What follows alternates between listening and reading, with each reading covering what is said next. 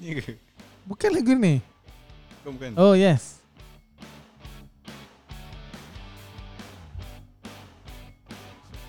tak ingat lah Siapa lah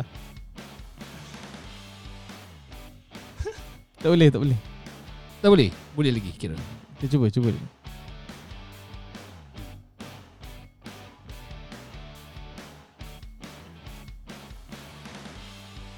Bersama The Talking Dome. Membincangkan tentang house husband. Bersama The Talking Dome. Adakah kita nak kutuk house husband? Dengarkan The Talking Dome.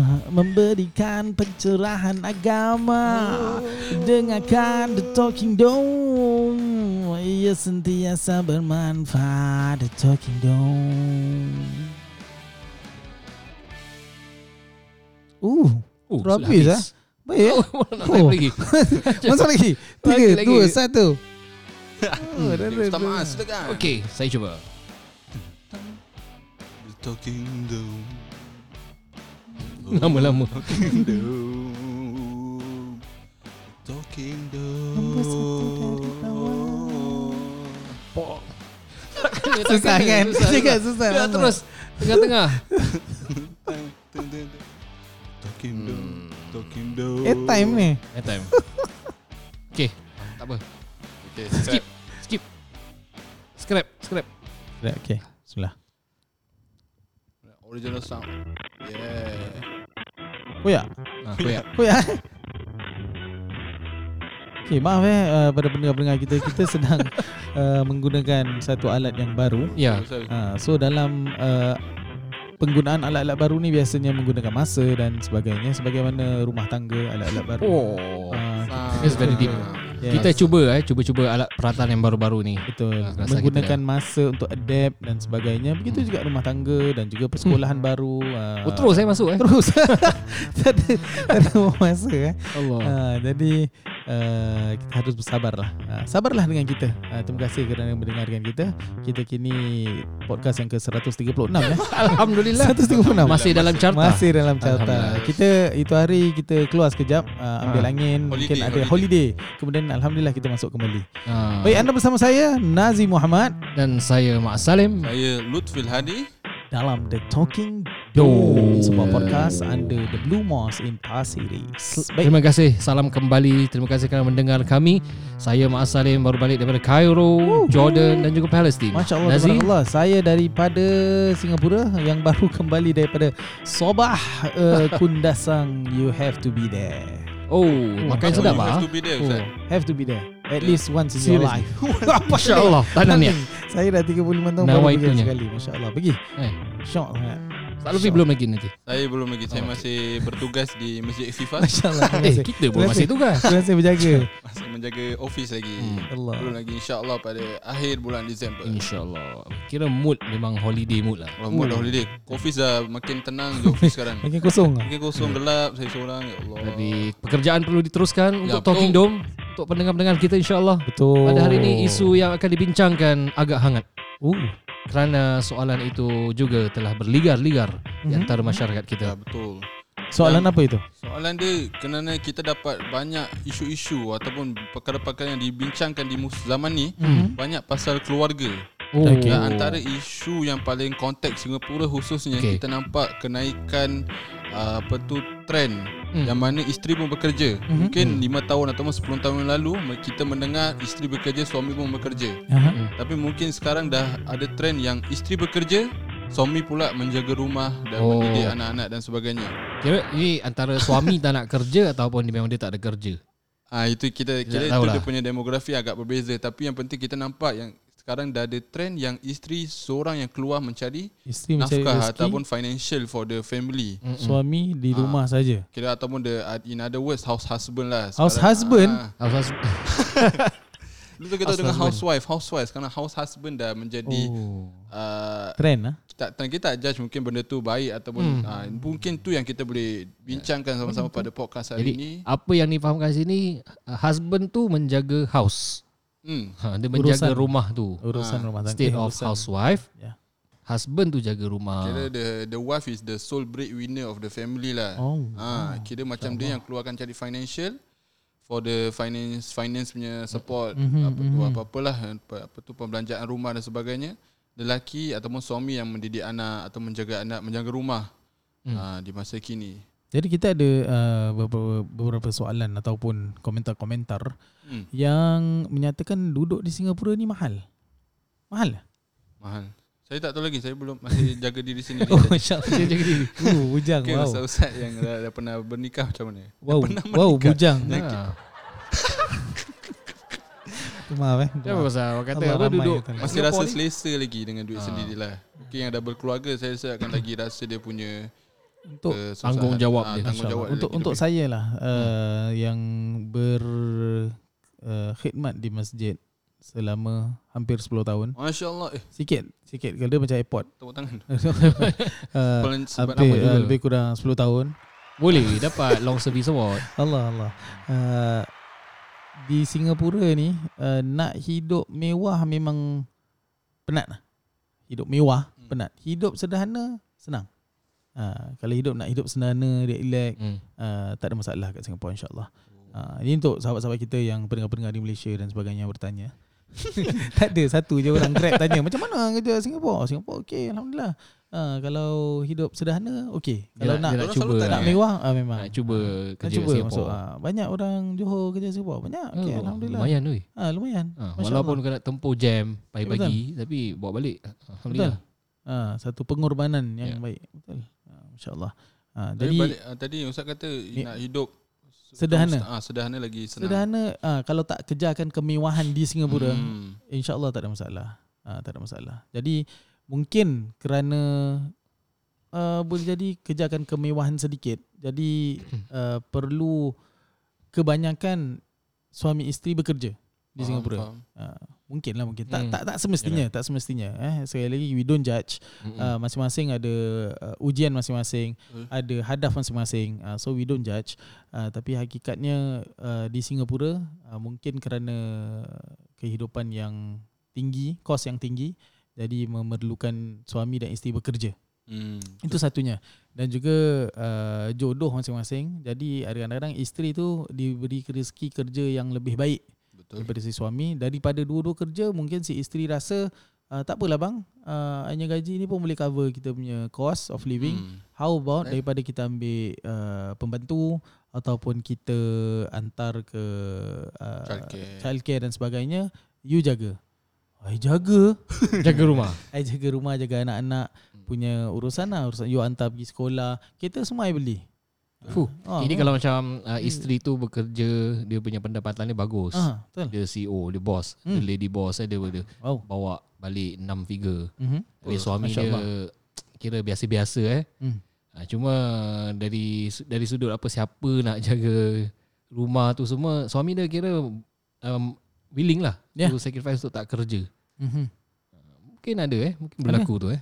Memang mereka Cuma sekarang Dia punya isu yang di Yang selalu Yang constant kepada pihak-pihak isteri adalah Kira bukan Diorang Macam gitu maybe agreement yang baik Yang selalu Redha, terjadi ada- Redha, ada ada, ada, agreement Ada perbualan perbincangan antara suami isteri Hmm. Tapi mungkin ni suami yang uh, Tidak memilih untuk bekerja Ataupun macam dia nak nampak Dia rasa pressure eh, dengan isteri dia punya Pangkat dan semangatnya Itu yang Hmm. buat dia macam tak Hmm. bekerja Dan Tapi lepas tu pula dia nak claim masih dia nak jadi ketua rumah kan- ketua rumah keluarga tu. Hmm. Eh rumah Rumah, keluarga. rumah tangga. Rumah keluarga. rumah keluarga. Betul lah sama. ha, ketua rumah keluarga. Kira macam macam kalau daripada segi logik lah kita tengok logik is macam it's not it's unfair for the wife. Kira wife dia yang dah seolah mencari nafkah. Kalau dulu konsep kenapa kita faham konsep uh, suami adalah ketua rumah rumah tangga adalah kerana dia yang keluar mencari nafkah, dia yang Hmm. provide the Hmm.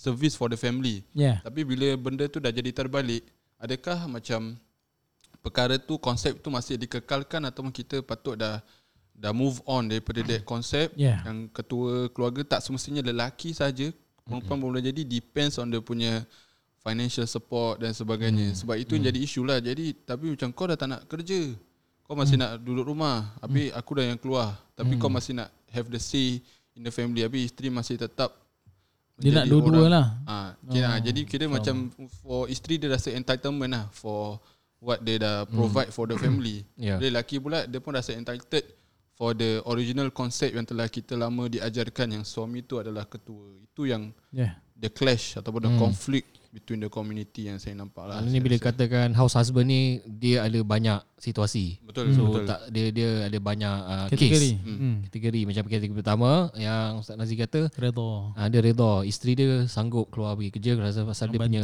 income seorang dah boleh Yes. menampung semua. Masya-Allah. Jadi husband jaga anak. Tapi kalau yang uh, situasi kedua ni Yeah. yeah. dia punya case kedua ialah suami tu yang malas. Hmm. Dia yang tak nak kerja tapi dia rasa pressure uh, dia yang malas nak bekerja. Jadi macam mana? Dia bila dia tak nak bekerja dia nak masih ada say dalam rumah tangga. Uh, dia kira Geram. tak kira kambing satu untuk dia. Jadi dia tidak Bayar tidak dam, apa. bayar ah, dia rasa dia masih contribute lah ke- kepada keluarga tu. Jadi pendapat Ustaz kalau boleh tak saya rasa macam apa pendapat kita lah sebab apa kita may take away ataupun perbincangan kita macam mana keadaan ni adakah macam kita patut kekalkan konsep suami tu ketua ataupun apa yang patutnya the best the best way untuk kita lah pendapat kita apa yang the best way in this kind of situation tak kisahlah suami dia yang malas ataupun suami dia yang uh, memang agreement tapi adakah konsep suami yang ketua ni masih relevan ke tak untuk konteks yang macam Singapore especially sekarang lah. Yeah. Hmm. Macam mana? lah. Dia, dia, dia sebenarnya begini. Seorang suami wajib menafkahkan isteri dan anak-anak kandungnya yang tidak mampu mencari nafkah sendiri atas faktor masih kecil atau sakit, cacat atau gila. Allah Hal ini berdasarkan firman Allah SWT yang bermaksud kemudian jika mereka menyusukan anak untuk kamu maka berikanlah kepada mereka upahnya. Dan Astaghfirullahaladzim Jadi uh, Konsep utama Kita memang banyak kategori Yang kita tadi kita dengarkan Banyak kategori Suami Redha Isteri Kerja Isteri redha Suami di rumah Dan sebagainya Tapi hakikatnya Yang kita tengok Yang Salam Naib Kadi Ustaz Maaz Masya Allah. Adakah isteri atau suami? Huh? Ah, Allah, tak- Allah. Kalau kalau yang menikah ni Yang yang salam Ustaz tu uh, Suami? Suami ya? Ha. Uh, yang bin kan nama anak tu isteri kan uh, bapa Pada bapak. kepada bapa. Uh, Ya. Yang waris uh, utama ataupun wali utama tu bapa juga. Hmm. Uh, jadi banyak dekat agama kita ni meletakkan tanggungjawab yang besar Oh. pada lelaki. Hakikatnya ini Ya, ini, ini betul, yang betul. standard saya saya Hmm. letak yang standard dulu. Hmm. Jadi dekat sini uh, Allahumma salli ala sayyidina Muhammad uh, ceritanya senang untuk di Singapura dan sebagainya uh, perempuan yang terpaksa melibatkan diri untuk bekerja dan mencari rezeki akibatnya mereka terpaksa bersaing dengan golongan lelaki dalam pelbagai bidang pekerjaan ini Betul. hakikatnya Yang uh, walaupun sekarang perempuan bekerja uh, untuk uh, wallahu alam eh Singapore standard mungkin samalah gaji eh tapi Hmm. still you can see uh, further up the scale uh, For the perempuan lah. ah untuk perempuan tak ada nak equality pun susah lah nak cakap uh, tapi hakikatnya hakikatnya lelaki lah yang sepatutnya keluar bekerja Hmm. uh, pasal dia punya standard senang sedikit Hmm. Ha, jadi dekat sini jika ini berlaku golongan perempuan pasti terdedah kepada perkara yang negatif serta penyelewengan. Ha, jadi kesian. Ha, hakikatnya kesian. Tapi kalau ditakdirkan uh, para isteri memang uh, berpendidikan lebih tinggi daripada suami dan Hmm. gaji yang lebih tinggi. Okey, redha tak ada hal. Dekat sini kita tengok dari segi hukum redha tak ada hal. Ha, suami isteri redha kerana yang yang yang saya suka kat sini yang dia tulis ni ialah uh, dekat uh, keratan yang saya dapat ini Undang-undang Ekonomi dan Sosial menyatakan sesiapa yang mengeluarkan belanja maka dialah yang berkuasa. Oh. Ha, social standard kita dia begitu. Siapa yang banyak keluarkan duit in a way suka ke tak suka, Siapa yang banyak contribute? yes, dia akan bukan lebih ungkit lah tapi hakikatnya dia banyak contribute dia akan have the biggest say lah. Betul. So tak fair bagi yang tadi Ustaz Luffy kata uh, si suami tu dah lah tak nak kerja kemudian nak say. Betul. Uh, tak kena lah. Uh, Hmm. Even dalam agama pun tak kena. Tak boleh gitu lah. Hmm. Tak. Dia kena rumah tangga tu kena bantu each other. Uh, dia tak boleh aku tak eh tengok even kalau yang isteri tak kerja suami bekerja ya aku dah kasih nafkah apa Hmm. dia tak boleh ungkit uh, sikit-sikit je eh ingat I bayar 9000 tau Hmm, uh, betul. hantaran Tapi tu tahun bila? 10 tahun yang lalu. Ha, Betul. bukan dia setiap bulan dia kasi 9000. Hakikatnya kita bukan bayar. Even nafkah tu bukan bayar servis. Because if you are paying your wife if if she's a housewife eh if you are paying your wife you have to pay her as let's say your cook the one who uh, wash your laundry the one who iron your clothes the one who clean your house. Bawa banyak gaji ni. Ha, ni gaji maid gaji doktor gaji nurse. Awak kena bayar. Awak tak mampu. Kita tak mampu ha, apa masuk cerita ni eh tak ada guna ada Tak apa, Kan, eh? just go with the flow. Allah Mazai Sayyidina Muhammad. Jadi dekat sini dia letak juga uh, keadaan yang berlaku hari ini adalah bukti paling jelas terhadap kenyataan itu yang tadi saya dah bacakan. Kesannya rumah tangga yang memerlukan seseorang untuk mengurus dan menjaga hal ehwalnya serta mendidik anak-anak tidak dapat dipenuhi. Hmm. Malah rumah tangga menjadi tidak terurus. Rumah tangga yang sepatutnya menjadi sumber kebahagiaan pencetus kedamaian, tempat berehat dan berkumpul kini bertukar menjadi punca masalah dan kacau bilau. Ha, hakikatnya nanti in a way suami ada ego, lelaki ada ego. Ha, walaupun dia okey okey okey at some point kadang-kadang keluarga tu dah okey tapi uh, mulut-mulut orang, jiran, keluarga, ha oh uh, suami kau tak kerja? Eh tak apalah saya redha suami saya tak kerja. Iya tak malu ke? Ya. Tu yang buat kacau. Uh, mulut orang. Tak Social ada, pressure. uh, social pressure tak ada tekan sepak je saya tak boleh tekan. Itu buat. hakikatnya. Buat Allah wallah alam. Ha, so itu itu satu lah antara satunya nanti saya masuk lagi yang lain. Okey. Ustaz Mas ada apa-apa? Ya, bila kita kembali kepada kita punya agama, apa yang diletakkan expectation kepada Hmm. suami itu? Uh, diletakkan expectation kepada suami itu adalah untuk memimpin ahli keluarga lah. Aiwa. Uh, kerana dalam hadis Nabi dikeluarkan oleh Bukhari dan Muslim muttafaq alaih ya.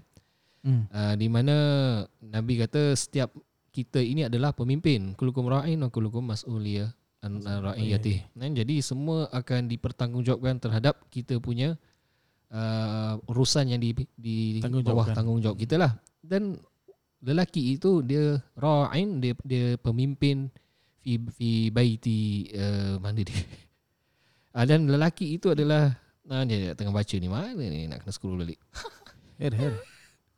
Jadi seorang lelaki itu adalah seorang lelaki atau seorang suami itu adalah Hmm. bertanggungjawab terhadap ahli baiknya, Hmm. eh, ahli keluarganya.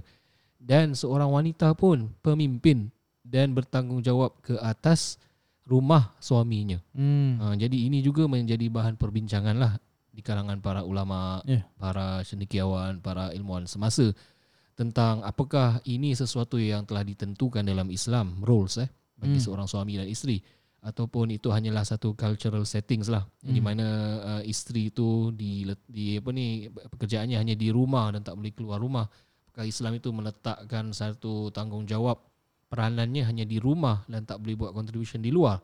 Hmm. Uh, maka di sini kita lihat pada as, pada dasarnya di mana Ustaz Nazi katakan uh, tanggungjawab suami itu adalah untuk menjadi pemimpin. Ya. Uh, dia punya expectation adalah menjadi pemimpin dan bila kata pemimpin itu dia bertanggungjawab untuk memastikan kesejahteraan rumah tangganya, yeah. ahli keluarganya, anak-anaknya semua terpelihara.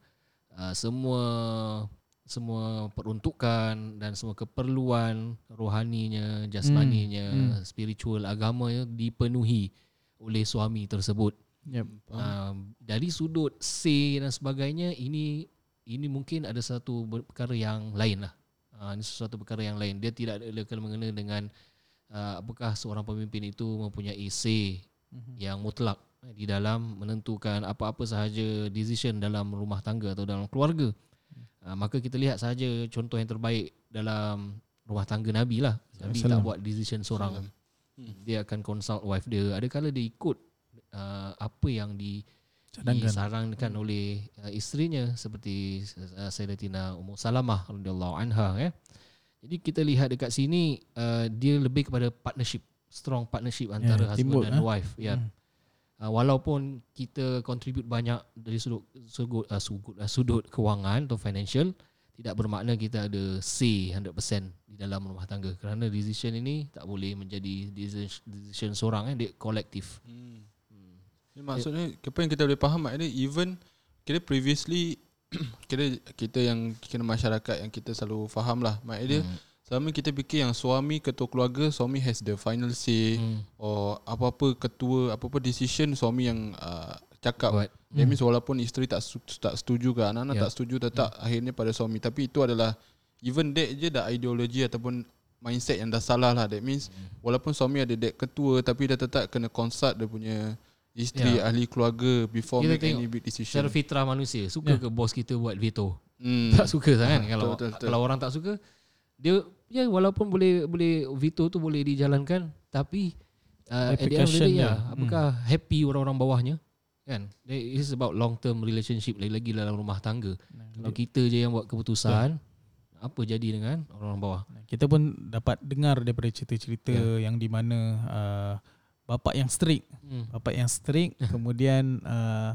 anak dengar je cakap bapak walaupun tak tak redha tetapi dah besar nanti dia Ah, betul betul. dia sayang bapak dia Ya. tapi dia reaktif lah. Ha, dia dia tak berapa ni. Hmm. Yang lagi satu pula mungkin uh, bapak tak hadir dalam kehidupan. Ha, kira semua tu ada dia punya efek lah. I- di mana oh, Allah masuk Sayyidina Muhammad. oh. Di mana kita tengok uh, Allah masuk Sayyidina Muhammad. Allah sallallahu alaihi wasallam. Alaihi. Sallallahu alaihi wasallam. Jadi kita kita tengok uh, isteri baginda SAW pun Sayyidina Aisyah radhiyallahu anha uh, bukan saja di rumah tapi mengajar, Hmm. mengajar. Jadi untuk kaum wanita kita, kaum hawa kita bukan tak suruh untuk tingkatkan pengajian tidak, tapi memang suruh belajar tu belajar. Uh, kerana manfaatnya akan sampai kepada anak-anak. Hmm. Oh. Ha, very important. Ha, jadi uh, ilmu yang ada tu tak kosong-kosong lah. Ha, memang akan disampaikan kepada anak-anak dan itu menjadi bekalan yang baik untuk mereka. Allahu alam. Allah Oh, Allah. mak dia kalau Ustaz Nazim punya idea tadi mak dia walaupun isteri kira ni the original concept lah that means suami ketuk keluar mencari nafkah dan sebagainya dan isteri tanggungjawab dia di rumah pula bukan hanya menjaga tapi tak, one of the main tanggungjawab adalah untuk tingkatkan diri dia dari segi ilmu agama Yeah. dan disampaikan kepada anak-anak lah. Yeah, because the the thing is yang yang kita tak perasan. Uh, Saya ambil dua eh. Satu uh, suami isteri, satu uh, suami isteri dan anak-anak. Hmm. So bila suami tu dah bernikah, eh, dia tanggungjawabnya macam Ustaz Mas kata, bukan just kasih financial, uh, emotional but also spiritual support. Okay, tu untuk suami isteri. Dan bila dah dapat anak-anak, anak-anak ni satu bukan isteri tu satu amanah dan anak-anak juga amanah. Kita kena tengok amanah dengan anugerah. Ni satu dua benda yang berbeza. Amanah uh, anugerah awak boleh suka hati awak nak buat apa awak yang suka.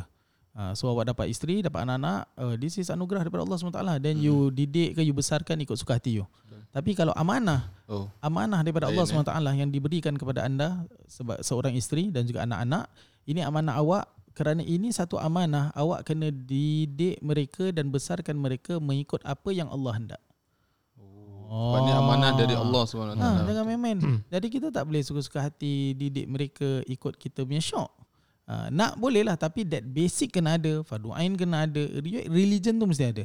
Ha, because you need religion.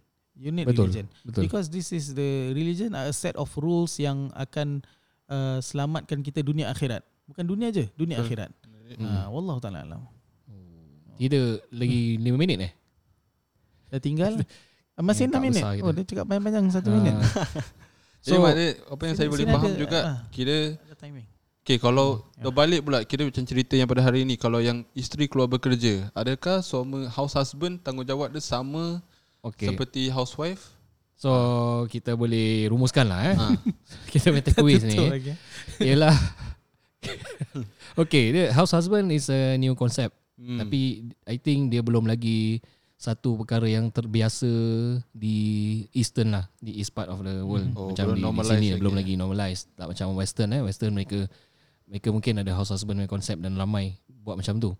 Satunya house husband mereka jaga rumah dan sekarang punya cara kan kerja pun boleh daripada rumah. Yes. Buat e-commerce, Mhm. uh, buat e-marketing dan sebagainya.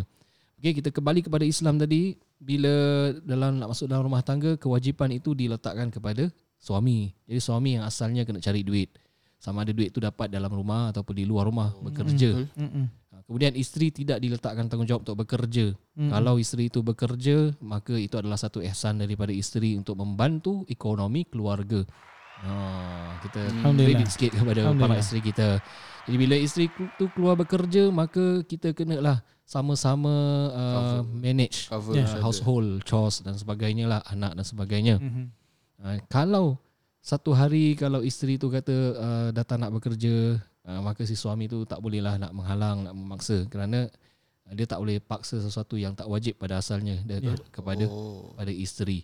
Kalau contohnya isteri yang nak bekerja, suami kata go ahead dan is, suami dia minta izin boleh tak saya tak kerja ataupun saya kerja daripada rumah dan mm-hmm. saya jaga anak-anak semua.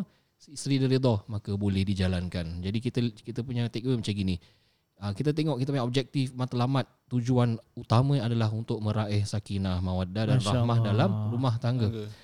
uh, dia depends from one family to another family dia lain kan Hmm. lain so masing-masing punya cara arrangement bagaimana anda anda nak melayari bahtera rumah tangga anda ini kalau itu yang terbaik untuk family anda maka Hmm. silakan Yes. asalkan tak langgar syarak asalkan buat uh, mutual agreement Yes. between husband and wife InsyaAllah. so dia lebih kepada cultural setting lah house husband ini Mm-mm. itu daripada pendapat saya yang hina si paling lagi. Cik, Saya paling ada kata-kata ah, Adalah saya rasa akhir. cukup daripada Ustaz Maas Masya-Allah tabarakallah uh, hakikatnya uh, para suami house husband ataupun tidak ketahuilah tanggungjawab awak apa kalau memang tanggungjawab itu uh, untuk membahagiakan uh, keluarga bahagiakanlah keluarga saya suka satu uh, uh, Instagram punya post ni uh, dear Allah if she is praying for happiness make me the reason of her happiness Huh, Ah. itu doa daripada suami ah. uh, suami lah Oh Allah lagi lagi. Oh, oh Allah Oh Amin. Allah. Kalaulah dia uh, bermohon kebahagiaan, Mm-mm. jadikanlah aku sebab dia bahagia. Masya Allah. InsyaAllah. That Jadi, one- jadi dia house husband ke tidak ke, yang penting isteri balik kerja, dia dekat rumah, dia bahagiakan isteri dia. Bahagia Kira aura dia, aura dia. Yes, jadi shock. Dah 18 kali Syok. pun dia boleh tolak ah. Ayo bang, itu itulah dia. eh. Jadi Ah, jangan menyusahkan mana-mana isteri ataupun suami lah. Hmm. Menyenangkan Bukan- dan beri. Tidak ada dalam kamu suami menyusahkan isteri. Salah kalau ada. Oh. Ui, Oh, zikir rumah tangga. statement, Zikir rumah tangga hashtag. Boleh check Instagram. Alright. Okay. Terima kasih kerana mendengar kami dan sabar atas kerana-kerana kami. Minta maaf atas segala kekurangan kerana kami baru sahaja pulang daripada Holiday, holiday. holiday. Lemak Agak sedikit. lembab sikit. Minta maaf. Lemak lembab. Ah, Ya, kita maaf. bertemu. Kita bertemu pada podcast yang ke-10 Ini oh, selepas ini, sembilan eh? selepas ini. Dah sembilan eh? Dah 9 jadi 10 insya-Allah kita Minggu akan depan, kita akan depan. Kita akan tidak kita akan ada kezutan. Alright, kita akan jumpa di episod ke-10 minggu hadapan. Selamat berholiday dan Assalamualaikum warahmatullahi wabarakatuh. wabarakatuh. Waalaikumsalam warahmatullahi taala wabarakatuh.